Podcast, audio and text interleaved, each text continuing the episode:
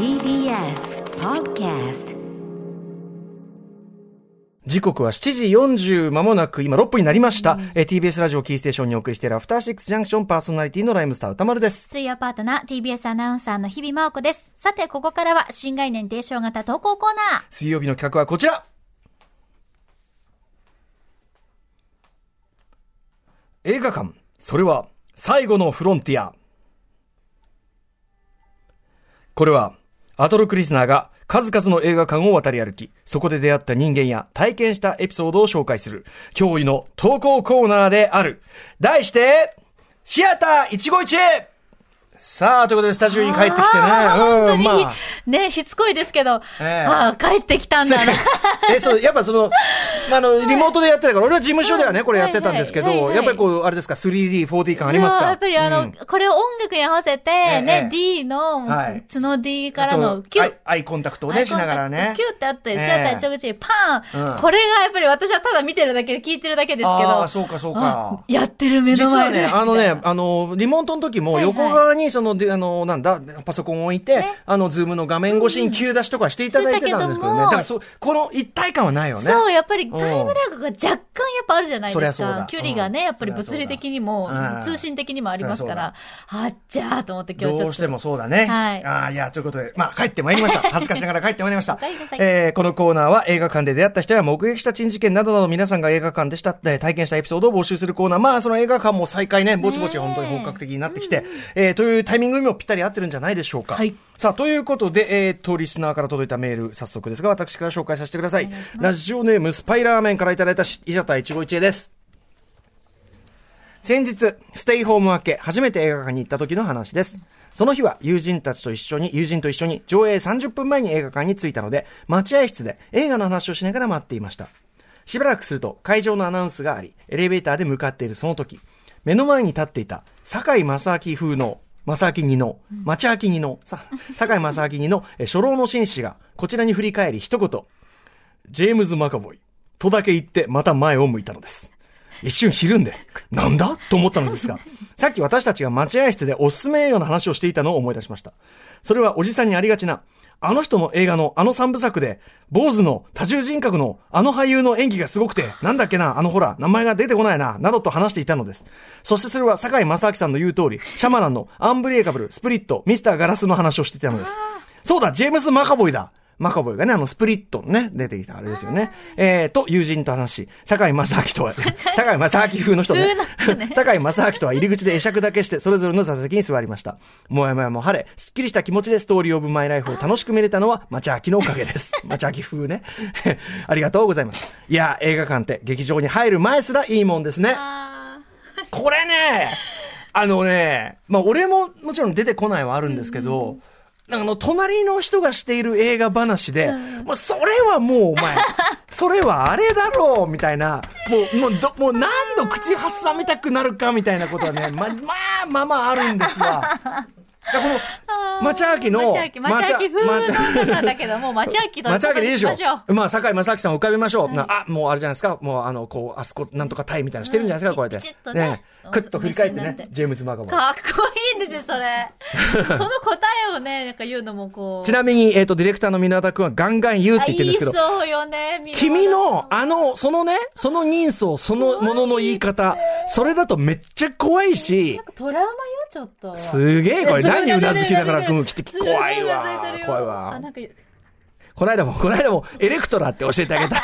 何の話してたやつなものう怖い。怖いよね。教えてあげるおじさんだ、本当に。でもね、やっぱね、あの、あわかります？日比さんとかも隣の席でしてる話で答えを知ってる話をこっちがうんうんうんやってると、うん。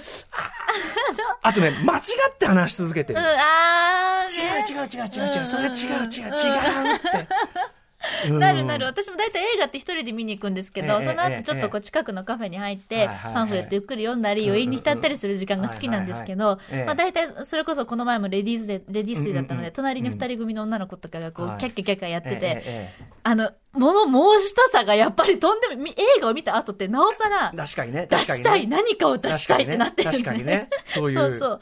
あの、シャラメのこうでさ、シ えしゃ、何その、シャラメ、シャラメに対するる、え、それ同意できる意見だったの？しびさんいや、もうちょっと、もうちょっとよく見てっていう感じだったんですよ。もうちょっとちゃんとシャラメシャラメそうじゃないだろうと、お前それ。ちょっとあと一歩踏み込んでってところで、こう、うーってこう手が震える思いでパンフレットを噛み締めるように、うーみたいな。こねういうのもしょっちゅう。俺でもさ、これ自分で言っといてあれですけど、はいあの、この番組聞いてるリスナーの皆さんもさぞかしそういう思いをする瞬間が多々あり、俺がほら、あれだよ、なんとかだ、あれだよとかさ、あと間違ってなんか言ってずっと言ってたりとかして、で、それでまあツイッターとかにね、こう、たたまらず書いてえー書いていただく。本当にありがたいことで、それを見てスタッフがね、すぐきね、まあスタッフが気づけば一番いいんですけど、その、だから多分その、うおーこいつイライラすんなみたいなのを、リスナーの皆さんも味わってるあたりかなと。うちの母もいつも言います。それ、マオポ違うわよって、毎回毎回後からリピートバック聞いててずっとラジオに叫んでたのよとか言って後から怒られる。だよね、だよね。はいまあみんなあるなってことですかね。もう一発いこうかな。いきますかね。はい。では私から、働く方のももさんからいただきました。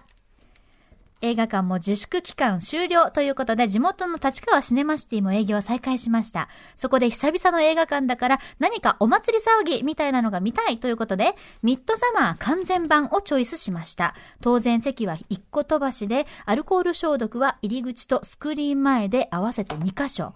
今までは係員が直接説明していた諸注意も録音になったりと、いろいろ変わっていましたが、やはり久々の映画館は映画は心が躍ります。ただ客は5、6人といったところでしたが、客が少ないと逆にそのお客の動きが目に入ってしまうことがありますが、私は2列前の客はカップルでした。当然席を一つ開けて隣り合わせなのですが、どうやら彼女の方が彼氏をつっついたりとかなりイチャつかれているご様子。スクリーンを見ていても目の端にその動きがちらちら入ってきて、映画の内容から言って非常にノイズになる光景です。私はちょっとイライラしたものの、すでに通常版を見ていたこともあり、この二人はこの後どういう反応するのかなと意地悪な期待の方が膨らんできました。中盤の老夫婦の旅立ちのシーン。何が起きるか知っている私はスククリーンではなくカップルの方を見ていましたが、ここで彼氏の心は折れたようでした。すぐに元気を回復した彼女のイチャつきに全く反応せず、ピクリとも動きません。そして終盤の熊の、熊のぬいぐるみのシーンでは、二列後ろの私にも聞こえるようなため息をつき、暗い劇場内でもわかるぐらいに意気消沈していまし。したょんぼりすることないだろ。終演後明るくなった場内では手を振って例の振りで踊っている彼女に対し、彼氏の方は若干青ざめており、足早に去っていってしまいました。慌てて追いかける彼女を見て私は、ああ、この映画はこのカップルのための映画だったな、と妙に納得し、なぜかすごくいい気分になりました。特に彼氏がこの映画から教訓を得て、二人が例の老夫婦のように末永く仲良くしてくれればよいなと思います。この日は一本で帰る予定でしたが、このカップルのおかげで元気が出たので、ハウスジャックビルドもはしごで見ましたよ。りによって。うん 本当映画っていいものですね。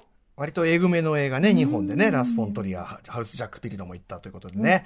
これはでもその、なんていうんですかね。まあ、あ、ちなみに日比さん、ミッドさんは見てないんですもんね。私まだ勇気が出なくて見られてでもないん、ねあのです。、全体に言えることは、はいその、日本ですごくヒットもした、特に女性もすごく来てということで、はいあの、やっぱりね、女の人は元気が出て、男が意気消沈っていうのは割と映画の内容に一致してるっていうか。なるほど。フローレンス・ピューなんで、なおさら見たいんですけどね。そうそう。いや、素晴らしいですよ。うん。だから本当絶好調ぶりっていう意味ねえだからその、女性はある程度スカッと、要するにその、彼氏っていうかずっと付き合ってた男は、うんうんうんまあ、なんていうか、ざまって思うとこもあるんじゃないですかねあーなるほど。で、一方男は、その、だから、熊の、熊のぬいぐるみのシーンっていうのはなん言いませんけど、ええまあ確かにひどいシーンなんだけど、でもその、はぁって、だからよっぽど、多分その、なんか思い入れてたんでしょうね。あったのか。うん、その、あって、なんかその、まあ男が見ると確かにその、かまあ彼氏、まあ、いででクソ野郎なんだけど、ええ多分なんかでもその、ああ、やっぱこうなっちゃったか、みたいな。えーうわ、救いないわーってなったのかもしれない。えー女の子の方は明るくなっちゃうない。手を振って例の振りで踊ってるって、これどういうこと？どの場面？踊り。の場面っていうと、そのね、あの、手をついやでも手を繋いでる、あの輪になってるのは手を振るわけじゃないか。ら、なんか手を振る場面。ちょっと俺忘れちゃったな、その手を振って例の振り。まあでもとにかく劇中に、その彼女側はシンクロしていた。ね、その、あの村の、ホルガ村の、はい、あの、風習の方に彼女はシンクロして、彼氏はしょんぼりしたという。すごいもう明らかあなの。シンクロしすぎているため、あの、普通に考えると別れるんいや、じゃない？本当なんか、行き先が不安ですよね、これね。きっと久しぶりのデートだったろうに。でもそのミッド人様見て別れるようなとこはもともと別れる。ね。そうだ。そういうことなんですよ。せやせや、勝手なことを言うではね、そういうことかなと。立川シネマシのカップルどうなったかな。はい。ということで、まだまだ募集しております。はい。宛先歌丸アットマーク tbs.co.jp までメールが採用された方には番組ステッカーも差し上げます。以上、新概念提唱型投稿コーナー、本日水曜日はシアター151でした。Station. After City Junction.